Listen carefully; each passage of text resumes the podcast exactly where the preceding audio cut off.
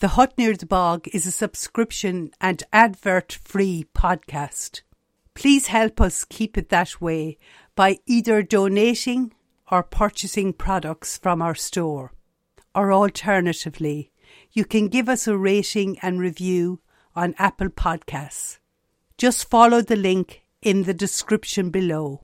Thank you, and we hope you enjoy the show. Welcome to the Hut Near the Bog, the podcast where Sheila, a life and business coach, and me, James, a philosopher, discuss various aspects of human existence by drawing on the wisdom of old Ireland as well as our own expertise and personal experiences. In this episode, we explore gratitude through the philosophies of Adam Smith and Immanuel Kant. We then look at the Gaelic concept of meitheal and discover that this, along with gratitude, played a key role in the social cohesion of old Ireland.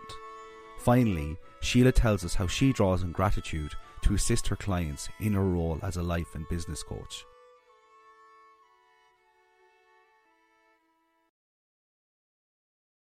Hi, James. How are you getting on this morning? Yeah, I'm doing good. I was over watching the sunrise and I'm tipping away at my various projects, trying to keep myself busy during this crisis. I am, however, really missing my partner who is in London. Um, I haven't seen her since the beginning of March, so that's been quite difficult, but I'm hoping to see her sooner rather than later. How about you? How are you doing? I'm doing very well. I uh, my life has changed a bit, all right, in that normally I'd be interacting quite a bit with people. However, I have learned that uh, as a result of being living on a farm and the beautiful weather, that it's a great opportunity to interact with nature. And I'm very grateful for the interactions. Obviously, I loved meeting people on a daily basis. However, I think there's something to be got from nature as well.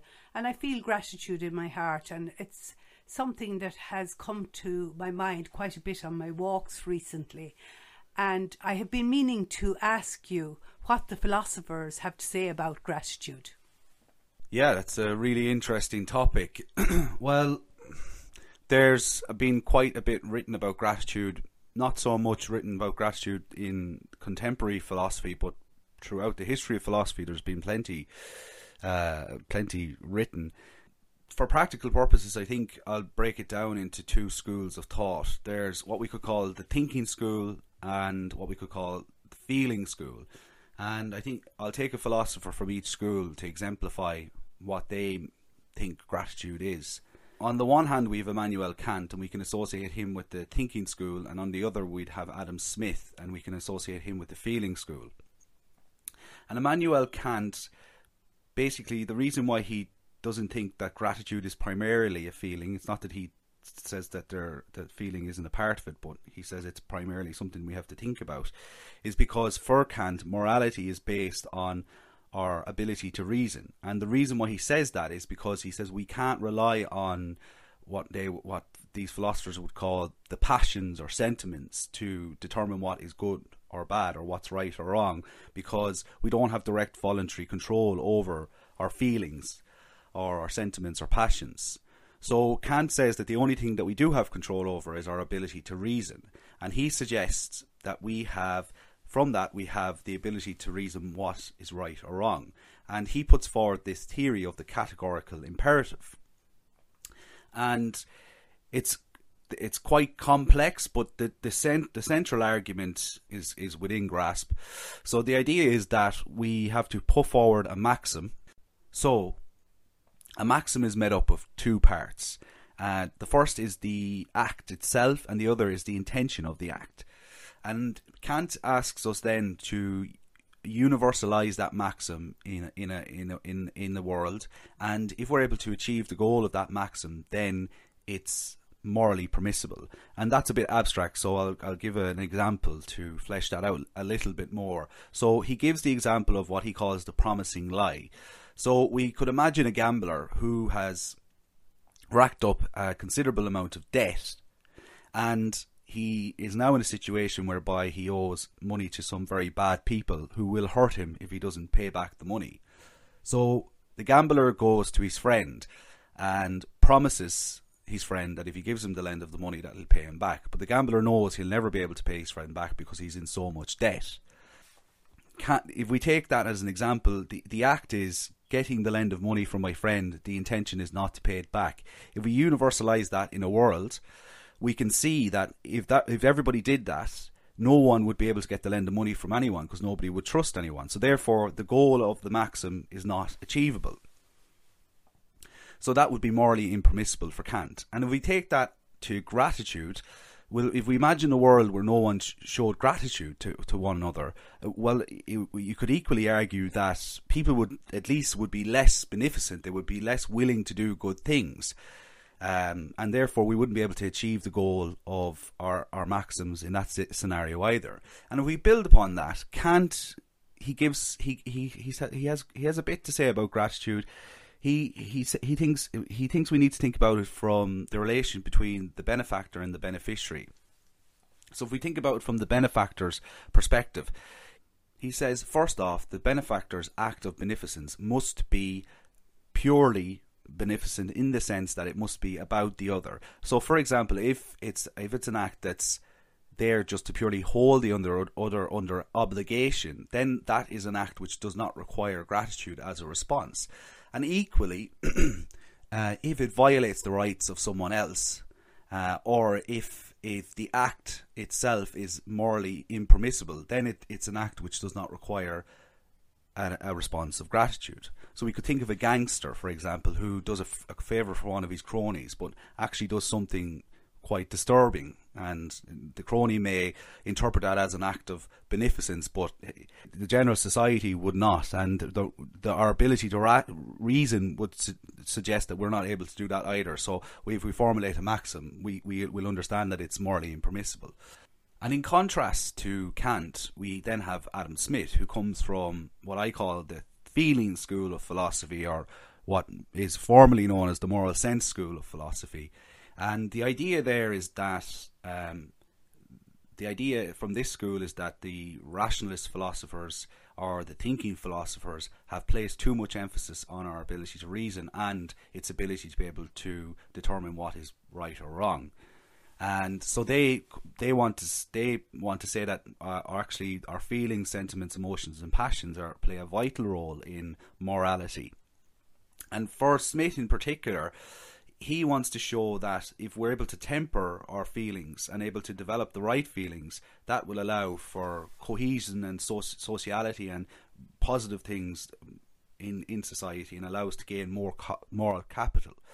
So, in relation to gratitude in particular, Smith suggests that there's a particular process that we follow when when we show when we show gratitude and when we show an appropriate response of gratitude. So the first is sympathy, and sympathy for Smith is our ability to be able to place ourselves imaginatively in the shoes of the other, the mental shoes of the other, and be and, and then have feelings that are analogous to that person's. We don't have the same feelings, we have feelings that are analogous.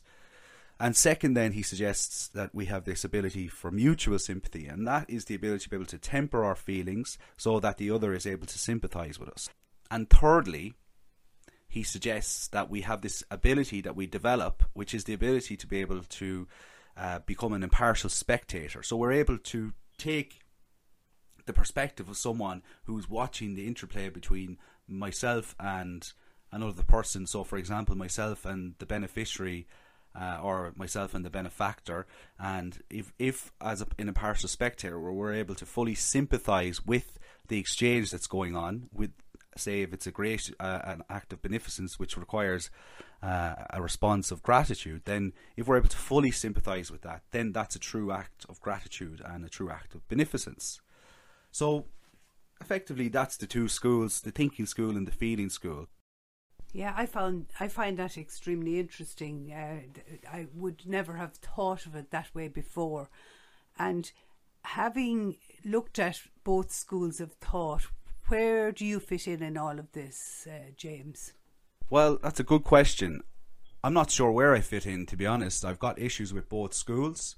So I don't really want to draw any firm conclusions about what gratitude is or isn't at this stage. What I would rather do, I think, is explore gratitude via Irish culture and traditions, and perhaps we can then discuss your life coaching experience a bit. And I think from that we may be able to draw some clearer um, conclusions about what gratitude is and when it's appropriate and how it's useful. I think that would be an interesting discussion. What do you think? Yeah, I think that that would be a really interesting discussion. I think a good place to start, James, would be talking about the Irish expressions of gratitude. And I will actually give you it in the Gaelic and then translate them. And I, I believe that that'll make it easier to understand. So, effectively, the first one that comes to mind is Gorev Mahagot, which is effectively thanks. But if I look at the literal meaning of it, Gorev Mahagot means may good things come to you. So I'd see that as a blessing. And not alone are you thankful for the deed, but you're also wishing the other person well.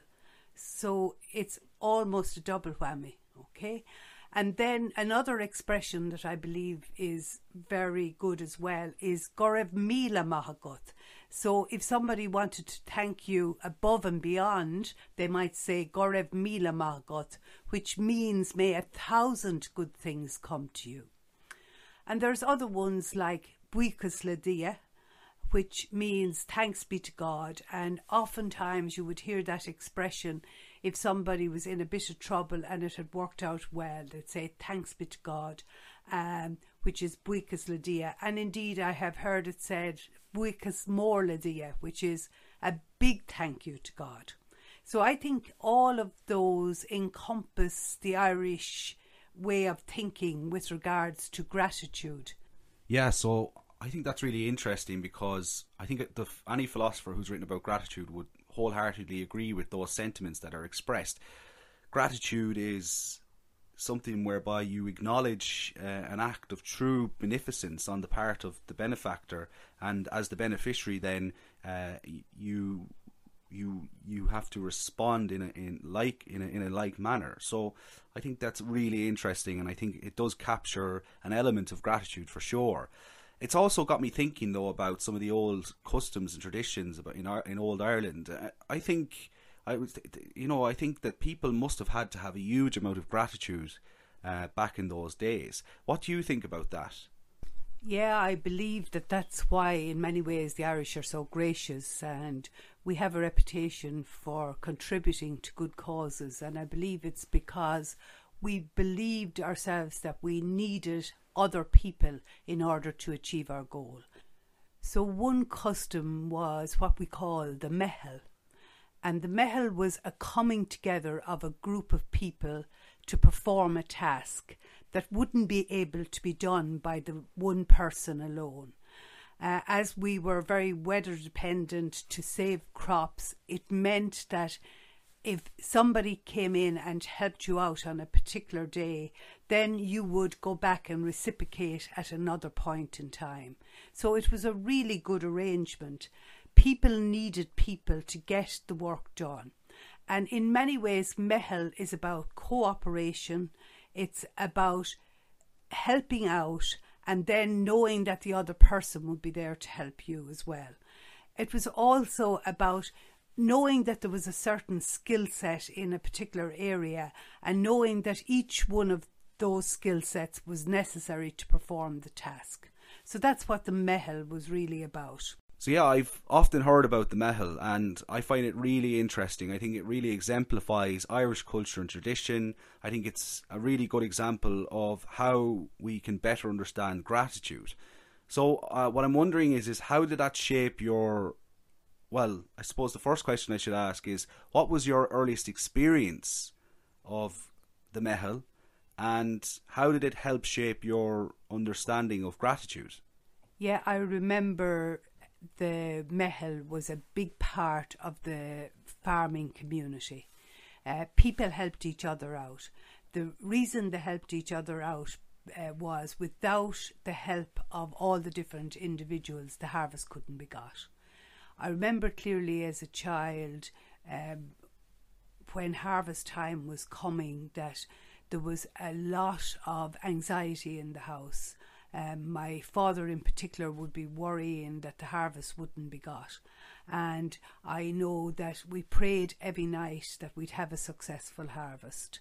So I believe that that uh, in itself, because it was a process we as a family were working through.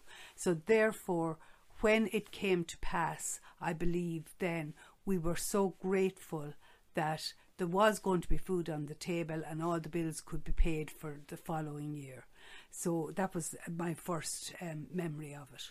So, do you think even then in good times that the sense of gratitude you had persisted and that maybe perhaps you had even a greater sense of gratitude?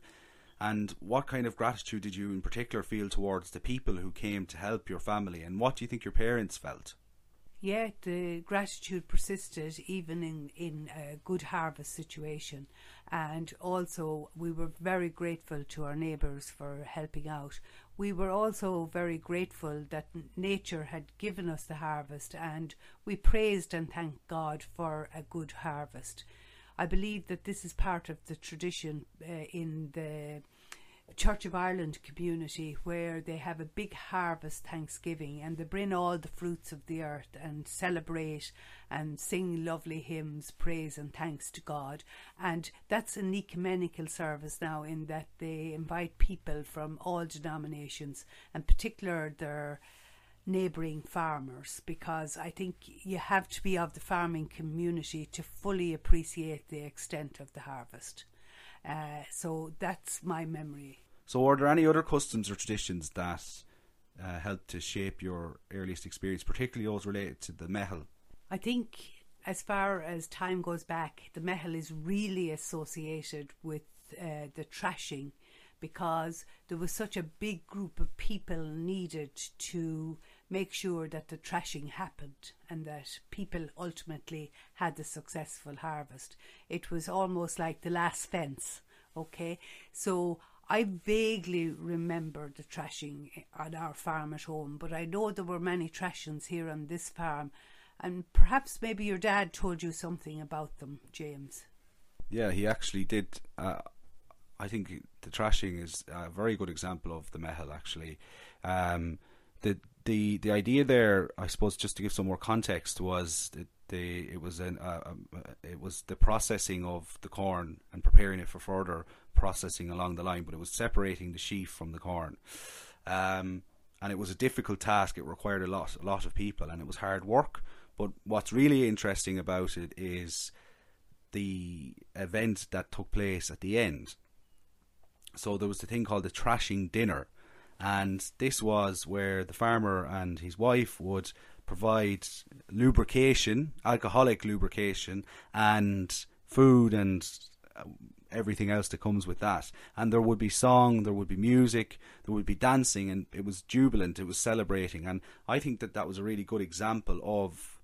Uh, of gratitude, of expressing the gratitude, because it was really hard work and it required uh, the assistance of all of the neighbours and the community in order for it to happen. And it was something that went from farm to farm. So, uh, you know, everybody's turn came around and everybody had the opportunity to express their gratitude.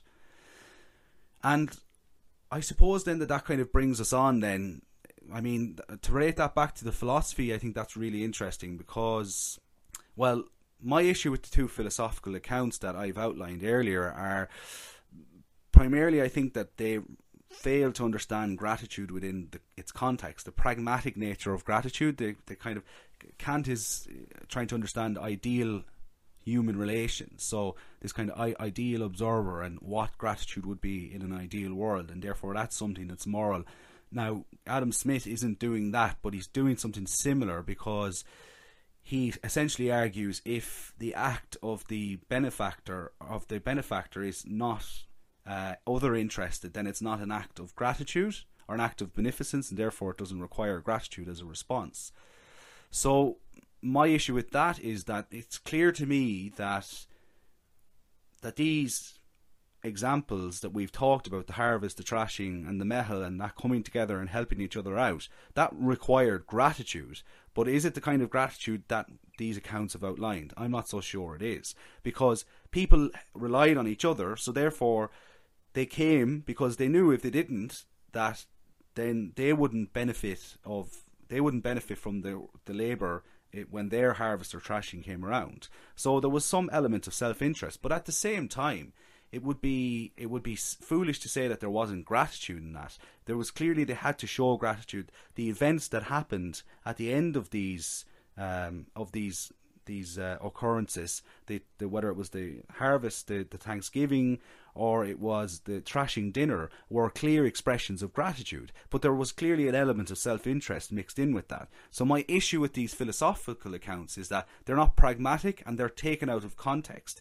And so, I think that maybe allows us to have a little bit of a clearer understanding, in my view, of what gratitude may be. What do you think, Sheila? Yeah, I believe that uh, it does give us a clear picture, picture of what gratitude is about.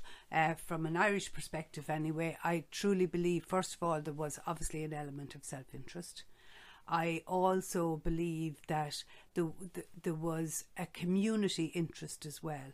That while you just weren't totally selfish on getting yours. You wanted your neighbour to make sure that they got theirs as well. So it was a reciprocal arrangement. It worked very well, but there was definitely the elements of gratitude, like making sure that you went to quite a bit of bother to have good food and drinks for the party of people who came, bearing in mind that they were getting no payment for it.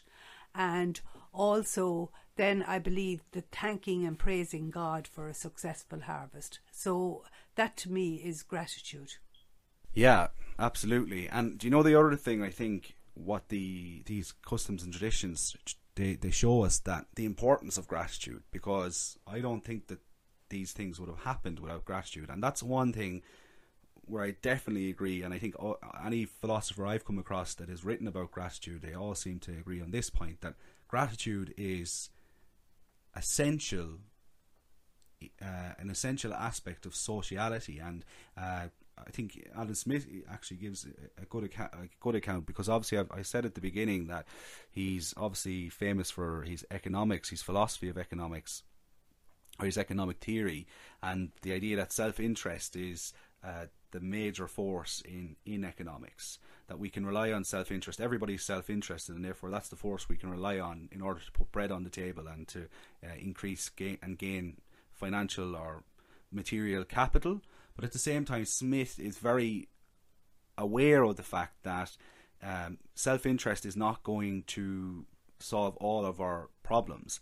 Uh, he says that in order to have a flourishing society or to gain moral capital, capital, we need to develop the sentiments of beneficence and of gratitude because these are the glue that holds society together.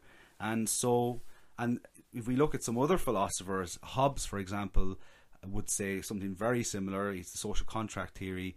Um, he would say that again that gratitude is central to sociality and, and enabling us to come together and so on and so forth. And again, Seneca and Kant, again, they all they would all agree on this point. And we can see clearly that if these people didn't express gratitude to one another, they wouldn't be able to achieve these things. This collective action, this collectivity of of a, a different time whereby a different time where labour was divided in a different way, particularly in Ireland. You know, there wasn't money. Ireland was still one of the poorest countries in. It was probably the poorest or one of the poorest countries in Europe at the time. Fifties, pre sixties, there was a, a bit of a shift in the economics in the sixties, but prior to the sixties, Ireland was still very much. Um, uh, well, and some historians might disagree with me on this, but very much a peasant economy, and so it relied on the good nature and the coming together of people. So I'm I'm just wondering, do you think we are? Do you think we express gratefulness in the same way today? Do you think gratefulness plays as much of a role in our life as it did back then? You've clearly come, you've seen major social change in Ireland. You you were, you were born in the fifties, prior to the kind of first Celtic tiger, we'll call it. Ireland grew economically, uh, expanded massively economically in the sixties. What do you think? How do you think gratitude is different from then to now? Yeah, there. I believe there are a number of differences. I believe when you feel the need and when it's a process you have to work through, that obviously when it actually happens, that you feel huge gratitude. That's the first thing I'd say. Uh, how it has changed in the interim period, it has changed gradually. But sometimes I fear that we have thrown the baby out with the bathwater in the sense that I think we have we're living in a society where a lot of it is press button instant gratification. And as a result of that we don't understand process to the extent we uh, did in the 50s and 60s so i think we're living in a more clinical world um, and a man mind thyself world.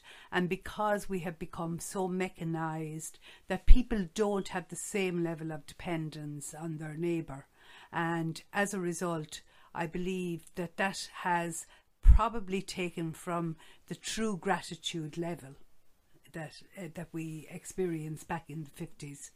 I'd love to hear this from your perspective as you've grown up in a different era and do you think uh, gratitude is different to the the gratitude I told you about in the fifties? Um, I think people are definitely less grateful. Uh, it's interesting because obviously Adam Smith is this such a such a, a, a, major figure in economics and in philosophy as well, and he's so he he really wants to emphasize the point that gratitude is such an important aspect of a flourishing society so yeah, so for obviously, I think the problem is is that you know Smith obviously acknowledged he saw self interest as the driving force economically, but he saw benevolence and gratitude as the driving force of a of a flourishing and moral society and the glue that held society together. And I think that we've kind of lost our way a little bit in that sense, and I think it's because of the kind of capitalism we have, uh, whereby people are so obsessed with what they see on social media and the lives that other people are living that there's the kind of sense of that we must that we must have that as well. And i think that for two reasons. I think first off we can relate it to the kind of capitalism we have now. And second i think being here during the covid-19 crisis has given me some insight into the way people lived prior to you know i'd say the 1950s prior back going backwards um, and I'm not saying that their lives were perfect in any measure or sense, but I think for the topic of gratitude in particular, it will give us insight. So, first off, I think that we live in a society now whereby we are we we are obsessed with what we see on social media, and we see what other people are doing, and that makes us feel like we need to be doing it as well. And if we don't do it, then we won't be happy. And I think that expresses a sense of ingratitude for what we have and ingratitude in our relations with others. And I'm guilty of that myself. I'm really guilty of that myself. The second thing is is being here and seeing that, you know, being deprived of that stimuli of feeling that I need to go to the pub or go to the restaurant or go on a holiday or do whatever has made me realize that people back then they couldn't do any of that like you know, they didn't go to restaurants, they didn't go to pubs. Even I mean, older people drank, but I know that if you talk to some of the older generations here, that a lot of them will say that they didn't drink till they were in their thirties or forties until they had a little bit of money. So it was very different, and I, and I think what it's made me realise is that life was simpler, and they had less, but they certainly had more gratitude because they had less, and therefore they had to they they were grateful for what they had, and I think that relates back to your point about you know if the harvest went wrong, you were in big trouble, and so for me, it's made me realize. I suppose develop. I think I've probably developed a little bit more gratitude at least, and made myself. And the other thing I've realized is that I don't need all of these things to be happy or to feel grateful. That there's there's all these simple things out there that we take for granted that bring can bring us far more happiness than the things that we see or the, the kind of idealized version of someone else's life that we see on social media. So what do you think? Do you do you think that people are perhaps a little bit less grateful than they are and that that has something to do with the kind of consumerist society we live in? And do you think people prior to this kind of mass consumerism that we're now living through had more gratitude? Yes, I believe we were more content. I believe we had very little grown up. However, we were very content and we were always looking forward to something. something simple. Whereas now I believe people tend to be rushing, rushing, rushing and going places and at the same time not all that happy. And they're thinking always about the next fix. And if I think about Aesop, he said gratitude turns what you have into enough. And that's exactly how I would summarize my life in the particularly grown up, that we turned what we had into enough. And sometimes it was about sparing uh, but we were grateful that we had that much. And but I I believe that there is far less contentment now, far less contentment because people are under pressure, pressure, pressure to do, to have, and as a result, um, they're never content. Uh, I believe that people still mean well, but I think it's society as a whole that pressurizes them into doing what they may not otherwise do. Yeah, I think that that's a very interesting point. Um, Kant make some interesting, give some interesting insights into this. Now he's talking about interpersonal gratitude rather than kind of uh, more of a general gratitude where we're more appreciative for the things we have. But I think it still gives us some interesting insights. So Kant effectively says that we have an inclination towards ingratitude. And the reason for that is because um, when uh, someone, when a benefactor bestows upon us a, be- a beneficence or a, a, an act of true goodwill, there creates an asymmetry uh, between us, and we misunderstand the nature of that asymmetry.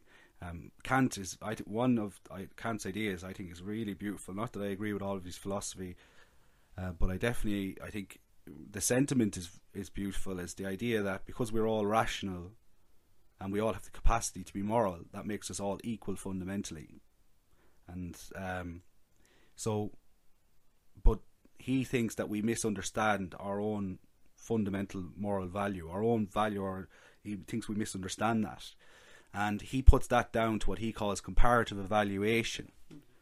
So, comparative evaluation, we can relate that to this kind of broader society we live in because people are just I mean, people, I'm guilty of this as well, I, and I, I, I, suspect you perhaps may have been guilty too, but everybody's been guilty of it. That we see things, we compare ourselves, we feel envious, and we feel all of these negative emotions, um, or at least what we would consider to be negative emotions, and it's it it may drive us in a way that's not really true to ourselves.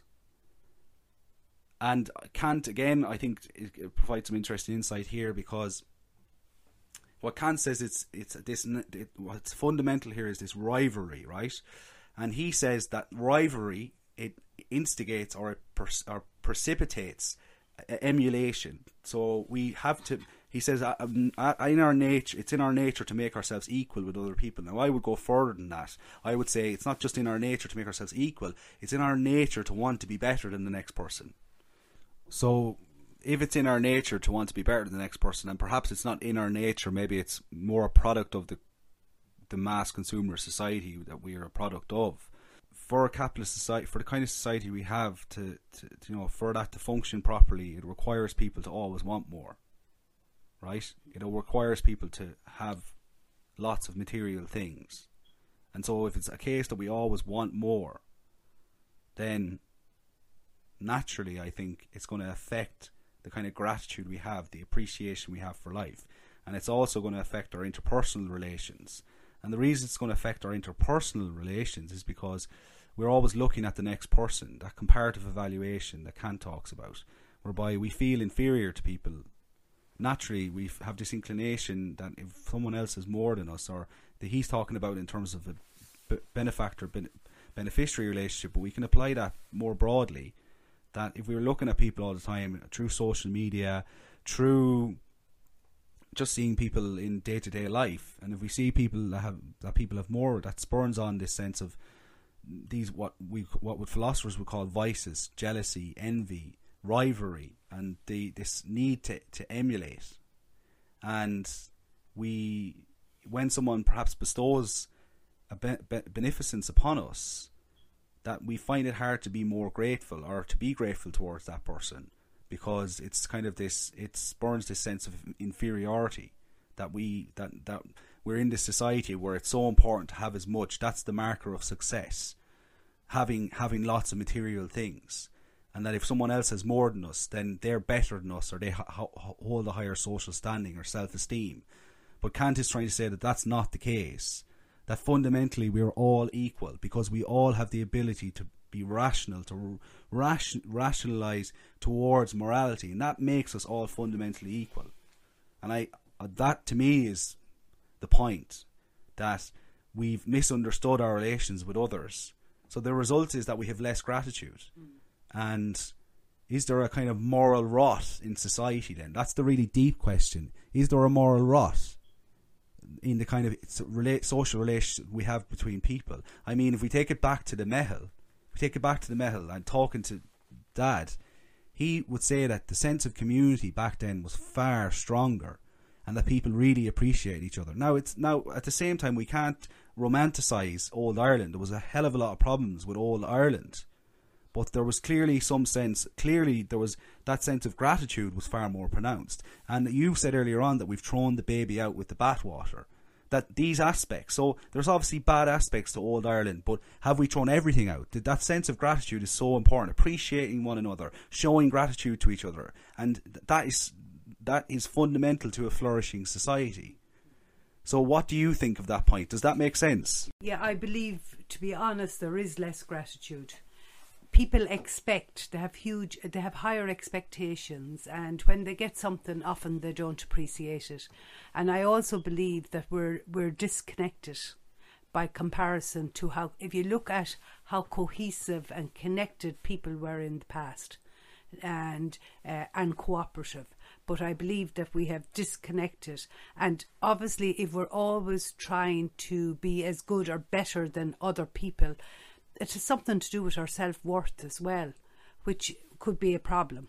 So I believe all of those things would suggest that we are in a society that has less gratitude, that hasn't the same cohesion, and I believe that that's probably where a lot of our problems are stemming from today. Well, of course, Kant would say that it's because we misunderstand where our self worth comes from. It doesn't come from other people. It comes we it's something that's inalienable. It's part of us. Our inalienable dignity. That's where our self worth, our true self worth, comes from. So we, we I think that that's really important. That we try to understand that uh, how we value ourselves is not through the material. It's through well, Kant would call the transcendental or the immaterial, the, the soul, okay? And we've lost this connection. And anyway, it's an interesting discussion that perhaps is not for this podcast, but I'm going to briefly say it that we've there's been this disconnect obviously in Western Europe between spirituality and modern life, and we've lost this disconnect with our soul, so it feeds into that. So this lack of gratitude, I think, may be part of that broader problem. I wonder what you think about that. I believe if we disconnect with ourselves, we're in trouble. For starters, I, am not sure who said it. I think it was Shakespeare that said, Above all, to thine own self be true, and it must follow as the day, the night, thou canst not be false to any man. And in many ways, I believe that we are not being true to ourselves because we don't stand up and be counted when uh, we there's the herd instinct. We go with what other people are doing, really then examining our own life and values and say, what do I really want? What's valuable to me? And uh, wh- what am I so grateful for?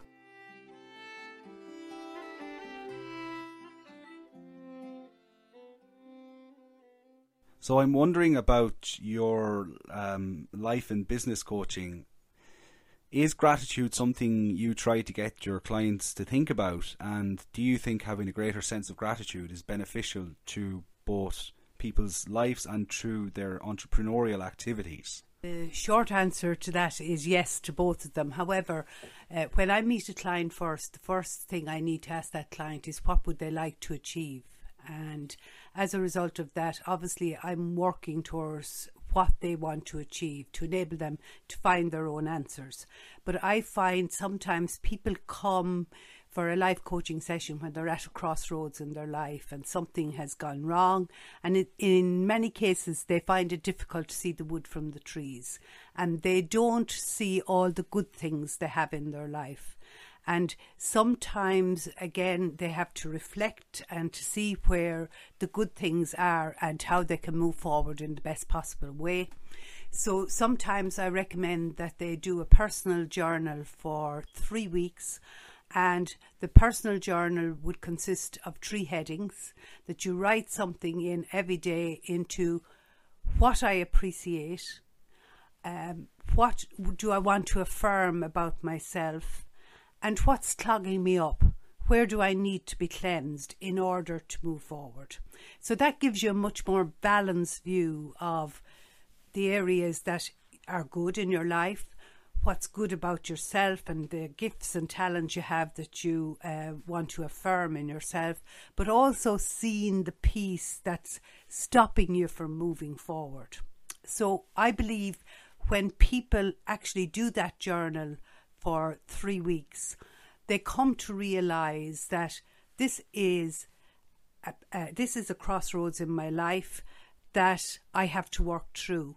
But there are many good things in my life because you could be consumed by the event that happened and maybe not appreciate what's good in your life. So, yes, the short answer is I would say gratitude is an extremely important component of moving on, either both personally or indeed professionally.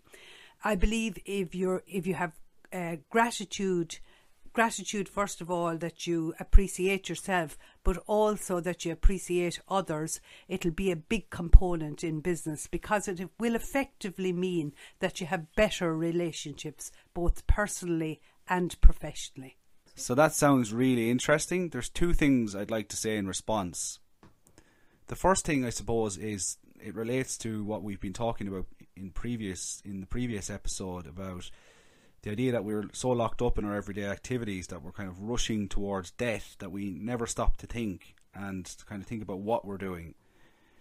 Um, that you know that actually if we stopped and thought for a moment that first off we'd be able to be more authentic in the way we live, but also would allow us to develop uh, more virtuously. We become a more virtuous person. I mean that's the uh, the philosophy. That's the idea of Aristotle's.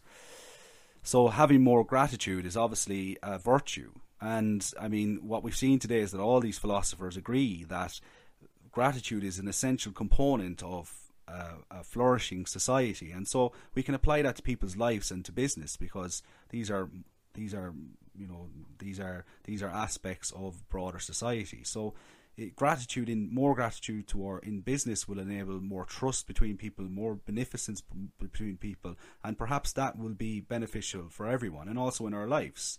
So the other thing I was thinking about asking you was, considering the conversation we've had today, is that something? Have you? Has it made you think about gratitude differently? And therefore, is it something that you would apply in your life and business coaching uh, work? Yeah, I think it was a very fruitful conversation in that sometimes we forget to be grateful, and obviously, I'm including myself in this. We sometimes look at what we don't have rather than what we have.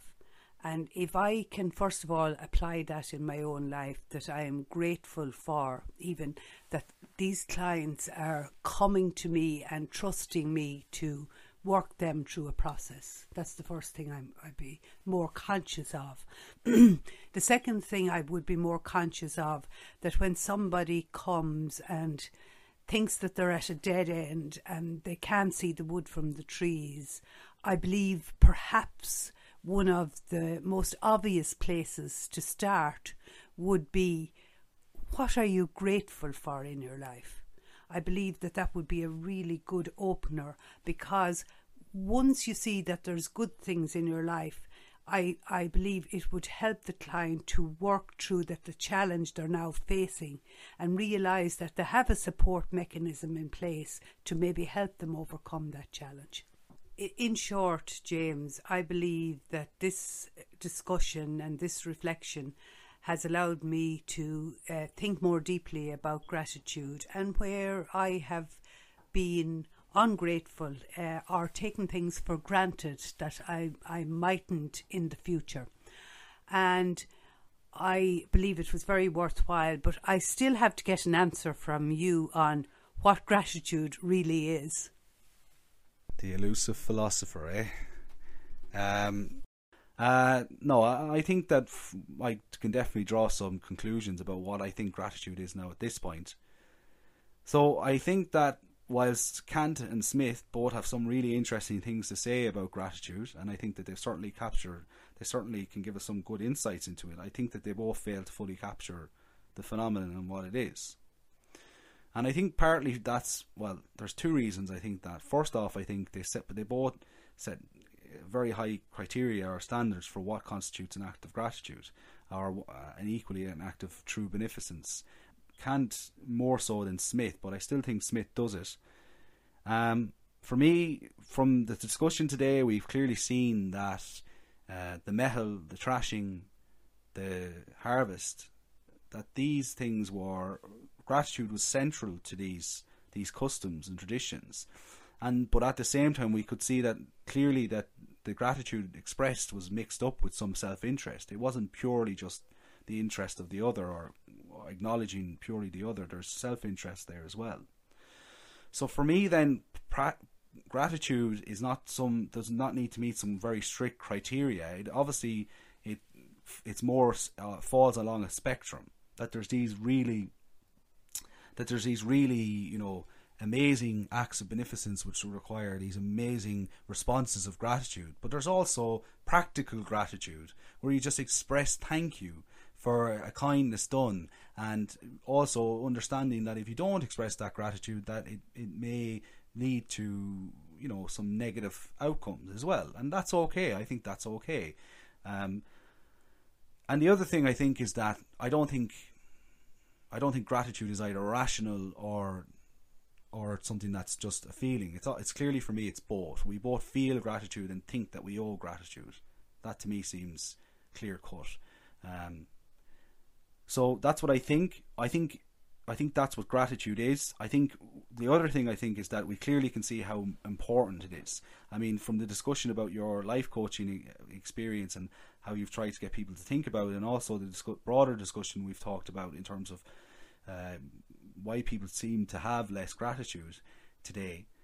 I think we can see that we live in a society where the bonds between us are starting to be slowly uh, corroded and gratitude that perhaps has something to do with a with a lack of gratitude. And we we the one thing all the philosophers agree on is that gratitude is central to a flourishing society. Thank you, James. I've really enjoyed our conversation, and I look forward to another very fruitful discussion in the very near future. Sheila, thank you. As usual, I've learned so much from you during this conversation, and I'm really looking forward to the next one. Hi everyone, we really hope that you enjoyed this episode. If you have a minute, why not give us a like on Facebook at the Hut Near the Bog podcast? And please don't forget to follow or subscribe on whichever platform you listen to this podcast on. Thanks, bye.